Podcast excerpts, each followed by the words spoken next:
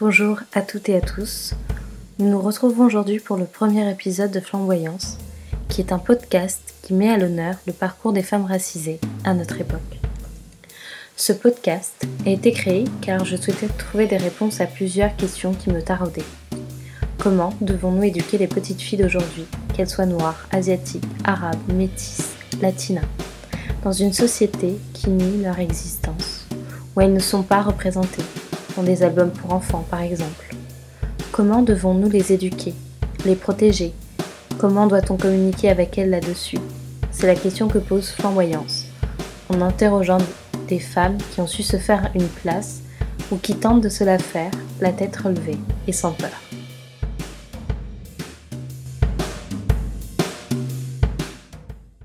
Bonjour à toutes et à tous. On se retrouve aujourd'hui avec Anaïs, euh, qui est une amie d'enfance que je connais depuis peut-être euh, plus de 10 ans, je plus de 10 ans. Et j'avais très envie aujourd'hui de l'interviewer pour ce premier épisode de podcast, euh, car c'est une personne très très intéressante, qui a beaucoup beaucoup à nous apporter. alors, d'abord, on va expliquer un peu ce que tu fais dans la vie. D'accord. Donc bonjour, enfin bonsoir Agnès. Bah, merci. Euh, J'espère que mon chat va pas trop. Euh, c'est pas grave. faire de bruit.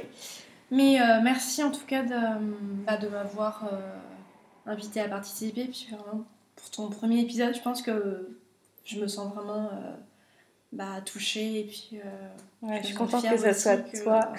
merci.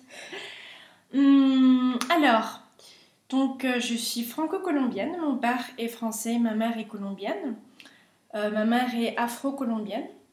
Donc euh, ça fait de moi une personne euh, très métissée entre donc des racines de mon père, mais en fait qui n'est pas, enfin il est français, mais d'origine de Catalogne. Ma mère, son papa était noir, sa maman indigène, donc ça fait déjà un mélange assez, assez, assez curieux. Et, euh, et puis finalement, euh, bah, tous les deux se sont connus et puis euh, je suis là. Donc ça fait de moi vraiment un, mélange assez intéressant de, découvrir peu à peu. je suis psychologue sociale. J'ai étudié à Bogota. J'ai vécu pratiquement toute ma vie en, en Colombie. mes parents sont chercheurs tous les deux. Ma mère, elle est anthropologue, mais elle travaille beaucoup sur les thèmes de race, classe et genre. Mhm. Et mon père, il est urbaniste et s'intéresse beaucoup sur euh, comment est-ce que les êtres humains euh, comprennent la ville. Euh, on a beaucoup voyagé. Quand j'étais petite, j'ai beaucoup, beaucoup voyagé. Et ça m'a aidé à vraiment m'ouvrir d'esprit. je pense que c'est une des raisons pour lesquelles j'aime beaucoup aussi voyager. Et bah, je suis en France depuis il y a deux ans, presque. Euh, parce qu'avant, tu étais Parce qu'avant, j'étais en Colombie. Voilà. Et euh, je venais ici en France euh, chaque été, notamment un des étés où on s'est connus toutes les deux. et puis on, a continué à se voir pendant plusieurs étés. Et, et, puis voilà, je suis ici en France pour découvrir à nouveau mes, un peu mes racines françaises et puis me découvrir ici Anaïs en France. je trouve ça vachement intéressant que tes parents soient vraiment deux personnes euh, d'origine très différentes et euh, mais aussi euh, ta mère elle, elle étudie le genre la race mm. etc enfin je trouve que c'est vraiment très intéressant. Et j'ai toujours quand on, parle ensemble j'apprends toujours beaucoup de choses à travers à travers toi Et du coup, je me demandais comment tes parents t'avaient éduqué, en fait, entre plusieurs cultures, mais en même temps, toutes les valeurs qu'ils avaient eux. Alors, euh, mes parents sont bah, deux personnes très très ouvertes. Euh, je pense que déjà ça c'est une très bonne qualité, une chose qui, m'ont appris depuis que je suis très petite. Très critique aussi. Euh, je pense que ça c'est parce qu'ils sont chercheurs et puis depuis les sciences sociales ils doivent beaucoup avoir un œil très critique et beaucoup d'analyse. Et ce sont des personnes très calmes et puis plein d'amour. Et euh, je pense que c'est plutôt dans ces 3-4 valeurs, je sais pas si c'est des valeurs, mais en tout cas euh, aspects qui m'ont éduquée. Euh, j'ai une enfance où j'étais beaucoup avec mon père, plus qu'avec ma mère. Euh, parce que ma mère, à cause de son travail, elle, euh, elle voyageait beaucoup. Et c'était très intéressant aussi parce que j'ai pu découvrir euh, bah, justement ma mère qui travaille beaucoup sur, sur le genre et un peu déconstruire cette idée de, de la femme qui reste au foyer et puis, Mm, mm. et puis qui, qui, Ah, qui non, s'occupe euh, ouais. d'enfants et puis euh, tout ça. Non seulement en fait elle étudiait ça, mais elle l'appliquait aussi dans voilà, sa vie. euh. Exactement. Et puis en fait, c'était mon père qui, euh, qui était un peu, qui, qui reprenait cette image, euh, ou plutôt ce rôle de genre euh, de, de femme, plutôt, enfin, vous voyez, donc il travaillait euh, à l'université, mais il travaillait beaucoup, beaucoup à la maison. Donc c'était lui qui allait me chercher euh, à l'école, qui euh, on faisait coiffait. qui me coiffait, qui avait beaucoup de difficultés avec mes cheveux quand j'étais petite. Et, euh, il comprenait pas vraiment comment me coiffer, si c'était les cheveux qui étaient lisses ou euh, mais, mais pas totalement crépus, donc euh, c'était toujours un peu bizarre pour lui, mais il me coiffe. Donc le fait que ma mère a dû voyager beaucoup pendant mon... Je pense que pendant mes 6-7 ans, quand j'avais mes 6-7 ans.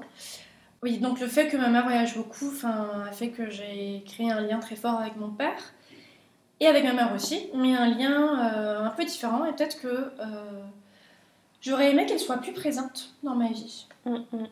Mais bon, là, je dis plein de trucs rien à voir avec la question. Mais donc, ils m'ont éduquée avec beaucoup de- d'amour, de, bienveillance. De... Je pense que pour eux, c'était le plus important. D'accord. Et toi, quel, quel genre de petite fille tu étais? Alors, euh, moi, j'étais une petite fille euh, bah, très heureuse, je pense, quand j'étais petite. Euh, très seule. J'avais pas beaucoup d'amis. Tu étais fille unique aussi. Oui, voilà, je suis fille unique. Donc,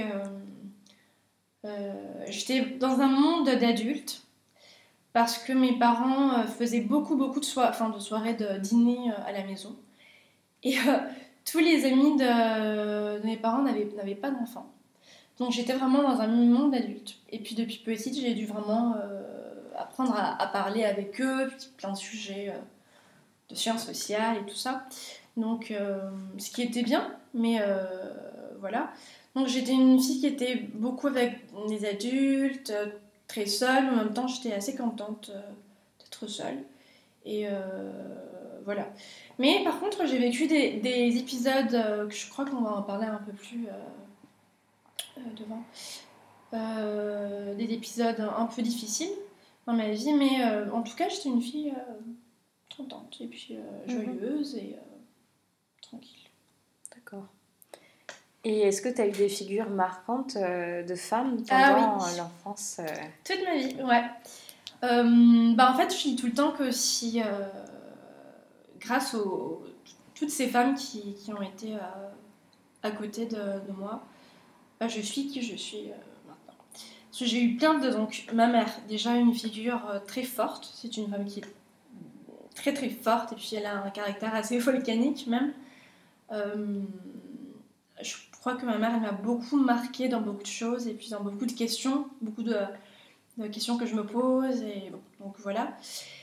Euh, mes deux grandes-mères, euh, bah, une qui était ici, que je la voyais pas trop, mais je- elle avait une présence assez forte euh, dans ma vie, puis ma grand-mère euh, en Colombie, qui habitait pas la même, même ville, mais aussi quand j'allais la visiter, c'est une femme très très très très forte, elle est aussi féministe, elle a créé sa première école de féminisme à Cali.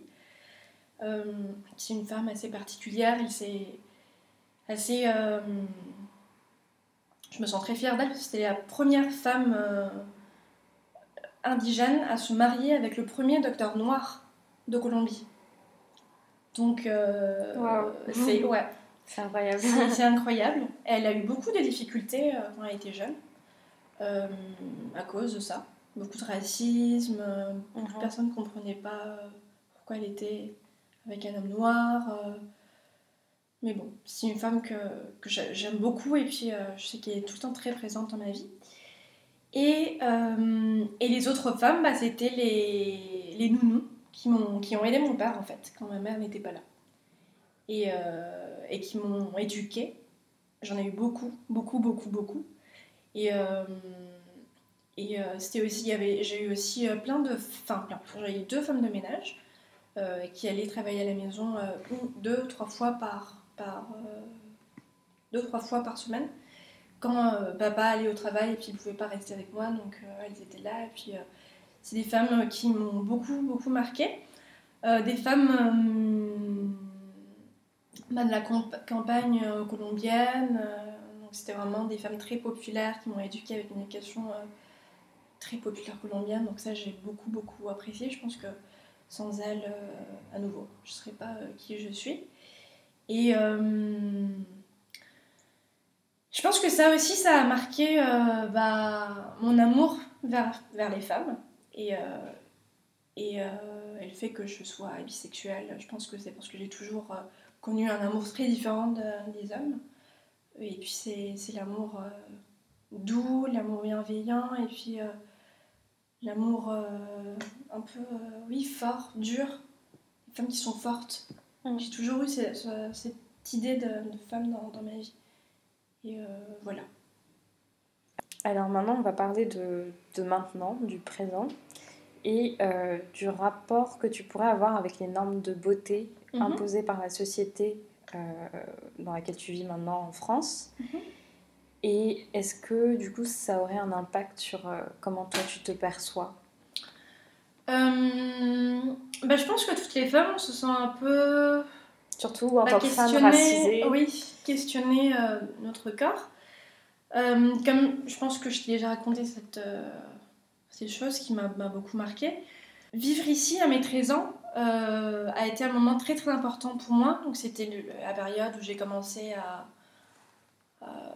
bah, je vais déjà mes règles, mais en tout cas avoir mes hanches un peu plus, plus grandes, mes cuisses un peu plus grosses, mais en même temps, euh, pas beaucoup de seins. Et euh, enfin, une poitrine euh, pas très développée. Et, je me rappelle que j'étais, quand j'étais en Colombie, je comprenais pas très bien mon corps, mais puis ici, j'étais vraiment entourée de plein de femmes métisses d'origine différente, mais notamment des Antilles. je me suis beaucoup identifiée avec bah, les mêmes changements de corps que, que elles aussi elles avaient. Et, euh, ça m'a permis vraiment de comprendre que, euh, bah, que mon corps est, très métissé dans plein de trucs, et notamment dans, dans ça en fait. Je trouve que la part, enfin, plus maintenant, mais quand j'étais vraiment adolescente, je trouvais que la partie de, maintenant, de, du haut de mon corps était un peu la partie blanche, et la partie euh, d'en bas était la partie noire. J'ai des, des, grosses fesses, des cuisses assez grandes, enfin, les hanches, voilà. Et, et les cheveux bouclés. Et, euh, mais en même temps, le visage, euh, bah, je sais pas, le, nez de ma grand-mère euh, française, enfin, ces détails, enfin, vraiment le, le, mélange. Et donc, je pense que j'ai toujours dû, depuis petite, mais puis maintenant aussi, bah, comprendre mon corps dans ces changements de, de, bah, de, enfin, oui, de, de métis. Et voilà. Oui, dans des normes de beauté. Euh, C'est-à-dire, bah par exemple, euh, tu vois, dans les films, dans les séries, dans les magazines. Euh, Mais je pense que là, 2019, 2020, je pense que ça change. Il y a, je trouve qu'il y a une génération qui n'était pas la mienne quand j'étais adolescente. J'aurais beaucoup aimé être dans une, génération. bah, maintenant, je trouve que beaucoup d'adolescentes se. Et c'est génial. Elles, elles, arrivent à se construire dans des stéréotypes de beauté qui sont très diverses. Mm. Je crois que ni toi ni moi on avait, on avait ça quand on était jeune, enfin non, non. non encore jeune, je veux dire quand on était adolescente. Et je pense que ça c'est un truc qui, qui, marque beaucoup. Si, tu, te, si tu, tu, grandis dans un environnement qui est beaucoup plus divers et qui montre non seulement la variété des corps, mais aussi la variété d'esthétique possible, comprenant que la mode peut être un acte politique, euh, tu, tu l'assumes. Mais je pense que c'était pas vraiment notre cas en Colombie, euh, comment c'était en fait? En Colombie, tu avais quand même des représentations dans des, pas, pas dans autant qu'ici. Non, dans les albums, alors. Euh, Pour enfants, bah, moi, j'ai beaucoup des animés, c'était des animés euh, d'Amérique du Nord. Ouais. pas vraiment latino-américains, c'est très triste. Pas beaucoup colombiens. Et moi, en fait, j'ai grandi avec des BD et puis des albums français, en fait. C'était un peu ma, ma façon de, de, de, créer des liens avec, euh, avec la France, voilà. C'était, et puis je me rappelle que je recevais euh, chaque mois des Jamli ou euh, des BD ou des choses comme ça. mais c'est vrai que j'ai mon cas avec les lectures un peu particulier parce que j'ai beaucoup lu quand j'étais petite, vraiment très petite, et vraiment l'adolescence, c'était le cinéma. Mm. Et c'est avec le cinéma. et maintenant, c'est toujours le cinéma. Moi, c'est toujours le cinéma. Et, et dans le cinéma, tu arrives à te. Et dans le cinéma, bah oui, je trouve que c'est un peu différent peut-être de, des livres, de la littérature, même si la littérature a toujours été euh, très euh, ouverte à plein plein de trucs. Mais je trouve que le cinéma, en tout cas tout ce qui est image, euh, ça a montré la réalité de beaucoup de personnes. Je sais pas si... Je connais pas vraiment ce monde, mais je sais pas si... Je, crois qu'il y, a beaucoup, il y a eu beaucoup d'illustrations. Peut-être pas en France, peut-être qu'aux États-Unis, il y a eu beaucoup plus d'illustrations pour euh, personnes racisées ou en tout cas des oui, personnes j'ai vu beaucoup d'albums euh, pour enfants avec des. Je crois qu'ici en France pas trop. Ça commence à venir. Je crois qu'en euh, Colombie ça commence aussi maintenant. Mais non, mais moi c'est vraiment dans le cinéma et puis dans la photographie parce que j'ai fait beaucoup de photographie aussi quand j'étais ado. Et là je suis vraiment saturée.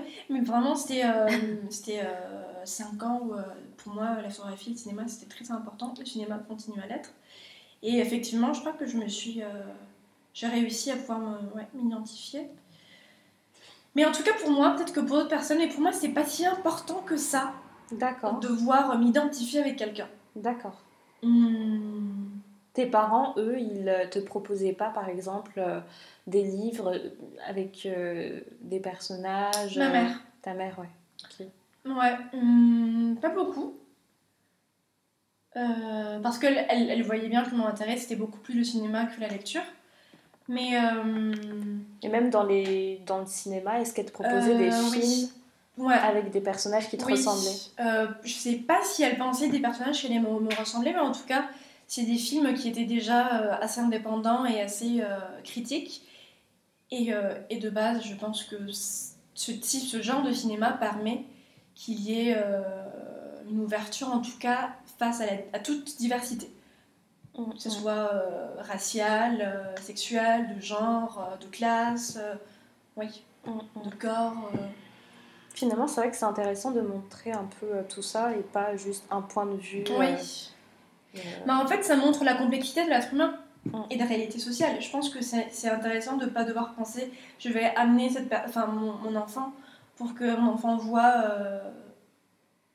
un type de personne, mais plutôt montrer, euh, voilà, je trouve que le, cinéma est, vraiment très... Enfin, moi, ça me touche beaucoup à cause de ça. Montre un peu la diversité, non seulement de l'histoire, de complexité, de réalité sociale, mais aussi où ça permet... Enfin, moi, en tout cas, euh, je peux m'identifier ou pas. Et euh, je peux créer un peu comme, comme un miroir avec mm. les, personnages. Puis c'est aussi reconnaître des personnes qui font pas partie de ton univers, de, de, ta vie, mais qui existent euh, quand même en fait. Et puis je pense que ces, ces, ces personnages-là, euh, enfin dans les films, m'ont vraiment aidé à me construire euh, qui je suis maintenant. Enfin, me poser des questions et puis dire ah bah en fait j'aime bien ça et puis ça de cette personne et puis ça de l'autre film et puis mm-hmm. ça là et voilà je pense que ça dépend ça je pense que ça développe une sorte de tolérance. Oui, ouais, c'est sûr. Mais je me rappelle aussi quand j'étais un peu plus. Enfin, 17 ans, 18 ans, et que je voyais euh, des films euh, d'Amérique du Nord, je voyais beaucoup d'Afro-Américains.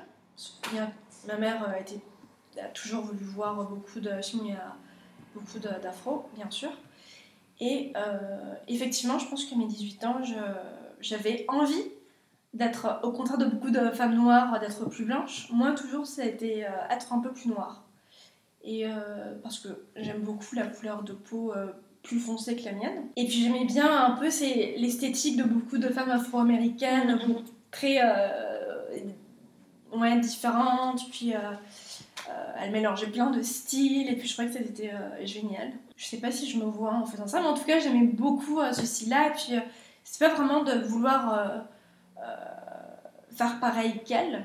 Je pense que ça n'a jamais été mon cas, mais en tout cas de connaître ça et puis euh, être contente et puis de découvrir en fait. Est-ce que tu as souffert de racisme à l'école? Oui. Euh, quand j'étais petite, euh, je vais avoir 8, 8 ans, 8-9 ans, donc au lycée français, Colombie. j'ai eu tous mes, enfin, oui, pratiquement tous mes camarades de classe qui voulaient pas me toucher, soi-disant parce que j'étais dégoûtante. Donc ils me touchaient, puis ils se lavaient les mains pour je sais pas pourquoi. Mais en tout cas, pour retirer ce qui était euh, dégoûtant en moi. Oh. Et euh, c'était comme ça jusqu'à très, enfin, très tard. Jusqu'à mes 13 euh, ans, 13-14 ans. j'ai eu beaucoup de difficultés à en parler avec mes parents. Je me rappelle avec ma mère, une fois vouloir lui, enfin, vouloir lui, lui dire, très bien comment je lui ai dit, mais en tout cas, je pense que je lui ai dit qu'il y avait des, personnes qui voulaient pas me toucher parce que j'étais sale. Et elle m'a son commentaire euh, très rapidement, c'était euh, ah mais la prochaine fois tu vas devoir te bien te laver euh, avec plus de savon. Et c'était ça m'a fait vraiment très mal. Je pense que j'ai même pas essayé avec mon père, même si j'ai un, lien plus fort avec lui, mais je pense que j'ai même pas essayé avec lui, justement parce que je pensais qu'avec ma mère j'allais avoir un peu plus de complicité ou oui, parce que ta mère est noire et ton père est blanc. Ouais. Euh, C'était comme ça jusqu'à mes 13 ans. Euh, donc mes parents euh, ont compris que avait quelque chose qui clochait à l'école, que j'étais pas contente, que la petite fille qui était contente à la maison, à la maison ou en tout cas quand elle était encore plus petite, maintenant elle était pas si contente que ça, puis elle était très très triste, elle pleurait beaucoup. Et puis J'écrivais beaucoup dans plein de, de cahiers, des trucs enfin horribles. Et ils ont décidé, on a tous décidé en fait. Moi j'ai fait exprès de redoubler deux fois pour euh, que mes parents euh, comprennent que je voulais sortir de, bah, de, cette, école. Donc j'ai eu aussi des profs, une prof justement, en parlant de femmes, qui, qui m'a beaucoup aidée. Et elle a conseillé mes parents de, bah, que c'était pas un lycée pour moi. Et puis je vais trouver un lycée beaucoup plus.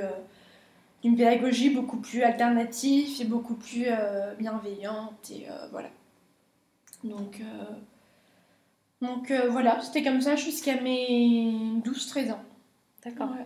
Et du coup, après, tu es allée dans un autre lycée Je suis dans un autre lycée d'une pédagogie donc alternative. J'ai pas eu aucun, aucun souci.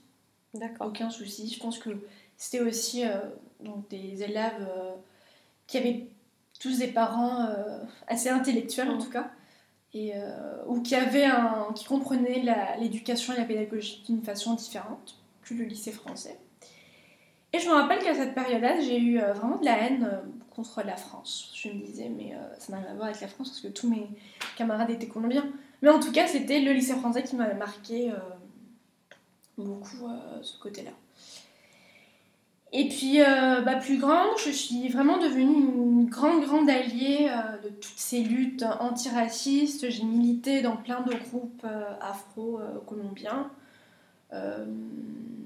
j'ai eu plein d'amoureux aussi afro qui, qui, se plaignaient beaucoup du racisme. Et là, j'étais là avec eux. Et puis, bah, je continue. C'est un devoir qu'on devrait tous et toutes Qu'est-ce que tu dirais à la petite fille que tu étais si tu te trouvais en face d'elle euh, aujourd'hui? Hmm, C'est une question qui est un peu difficile de répondre. Est-ce que tu la rassurerais? Est-ce que oui, je la rassurerais. Des oui. conseils? Euh, je dirais d'être plus forte, euh, s'en foutre un peu des commentaires des autres. Hmm. ne pas attendre beaucoup de choses de la part des personnes aussi même si c'est des personnes euh, euh, proches. Euh, et puis, bah, j'ai toujours cru en moi. J'ai toujours été très fière de moi. Voilà, pardon. Et, et bah, en fait, je, continuerai à, l'être. Et puis, je pense que c'est pas un conseil, mais en tout cas, c'est comme disait mon grand-père jamais les princesses ne regardent jamais par terre ne regarde jamais au sol, euh, regarde toujours euh, dans le ciel. Et, euh, et, voilà, donc je pense que ça serait un conseil que, que je, je, me dirais. Et puis aussi bah, que je suis pas toute seule, que je compte sur moi. Est-ce que, tu, est que tu sens que dans ta famille ou dans tes proches quand tu étais petite, tes nounous, euh, toutes les femmes qui t'entouraient, est-ce que tu sentais que tu étais poussée en fait, que qu'on croyait en toi Oui, que- toujours. Toujours. Toujours, toujours, toujours. Euh, toujours, j'ai toujours eu, euh, tout- tout- surtout toutes les femmes, parce qu'en fait, j'ai pas eu vraiment de Beaucoup présence euh, masculine, enfin mon père. Euh, mais oui, c'est vrai, j'ai pas eu trop de ouais, présence masculine, mais en tout cas, toutes les femmes ont, ont beaucoup euh, cru en moi et très fières aussi de moi. Pour mes parents aussi, c'était pas facile parce que je suis une, enfin, je suis née prématurée. Et pour eux, je me rappelle, pour les, enfin, les médecins euh, leur avaient dit euh, Ah, Naïs, euh, elle va sûrement pas vivre plus de 10 ans, elle va. Oh. C'était assez euh, désolant. Ma mère, elle a eu beaucoup de euh, complications pendant son, sa grossesse. Et puis, euh, quand je suis à l'école en disant Mais Anaïs, elle va jamais pouvoir sortir de l'école. Anaïs, elle va jamais pouvoir étudier à l'université. Voilà, je suis en master. Donc, c'était toujours un défi pour moi. On m'a toujours dit que j'allais pas réussir à faire des choses. Et finalement, euh, finalement, ta mère, elle te poussait quand même ou... Ouais, toujours. Toujours, toujours, toujours, toujours. Euh, Je vais repleurer. Donne-moi ta main, ma bichette. En plus, je vais avoir mes règles, donc Oh, mais moi, je viens de les avoir aujourd'hui. On peut pleurer toutes Ouais, les toutes deux, les si deux. tu veux. C'est absurde. Je commence à pleurer et puis je continue tout le temps. C'est euh, toujours comme ça. Est-ce que tu reveux de l'eau? Tu perds de l'eau en pleurant, encore, je t'en euh, redonne.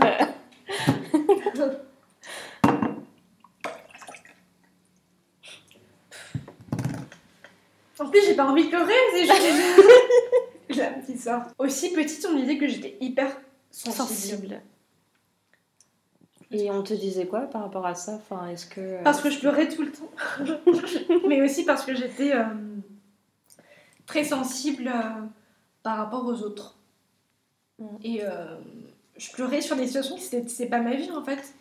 Mais on m'a raconté des choses où je connaissais des situations très très compliquées de personnes. Et je pleurais beaucoup, beaucoup, beaucoup. Et j'étais très sensible à ça. Et je- ah oui. Tes parents, ils le vivaient comment? Enfin, le fait que tu sois très... Ma mère, elle, euh, elle est très sensible aussi, mais euh, elle, euh, elle essayait de, de comprendre pourquoi. Mais en tout cas, en train de dire, mais sois un peu plus forte. Et mon père, toujours très compréhensible, toujours très à mes côtés, en train de m'écouter, en train de... Bah, tous les deux, mais de façon très différente. Peut-être que Et ta puis, mère, euh, elle, elle te poussait Mais, euh, plus. mais parce que ma mère, elle a vécu des choses euh, très dures dans, dans sa vie. Donc, Mm. elle, Elle avait elle, a- peut-être elle envie elle a que envie tu... que moi aussi je sois pas, enfin que je. Pour, ouais, pour affronter aussi des Ouais. choses qui pourraient t'arriver, ouais, c'est normal, ouais. Mais euh, ça, c'est aussi le racisme. Parce que, euh, elle a vécu des choses vraiment horribles. Et, euh, et euh, ça, c'est un petit peu une, euh, je sais pas, une petite, euh, chose je suis pas vraiment d'accord avec elle, mais en tout cas, elle, elle a voulu se construire euh, économiquement, socialement, comme, comme les blancs. Et c'est-à-dire quand je dis comme les blancs, c'est-à-dire des personnes en tout cas dans des classes à Bogota on vit dans un quartier assez riche et où il y a très très très peu de noirs dans un bâtiment euh, un bâtiment de 30 étages Euh, ma mère c'est la seule euh, Personne noire, noire, ouais. ou en tout cas métisse ces personnes sont blanches. Et pour elle, c'était super important de devoir se construire économiquement, socialement, en train de dire, mais moi aussi, je peux Mhm. être euh, pareil ou supérieur que vous dans beaucoup de, Beaucoup de domaines. beaucoup de domaines. Et, euh, mais elle a toujours vécu des choses, enfin, tu vois, dans des hôtels de 5 étoiles. euh, elle est là invitée euh, pour une conférence, je sais pas, en Suisse, à Genève. Donc c'est le super hôtel de luxe. Et Elle en est fière. comme ça, elle est- ouais. Mais il y en a comme ça, elle est dans un ascenseur et il y a une dame qui arrive et lui jette une serviette en lui disant euh, Ah, à la prochaine fois, tu vas la laver mieux. C'était quand ça? C'était une conférence Il n'y a pas très longtemps. Ouais. Et euh, ça, c'est une anecdote, mais une, euh, je sais pas combien. Sur plusieurs. euh, Et euh, ouais, plein d'autres trucs. Enfin, devoir lui cracher dessus, ou enfin, un truc horrible.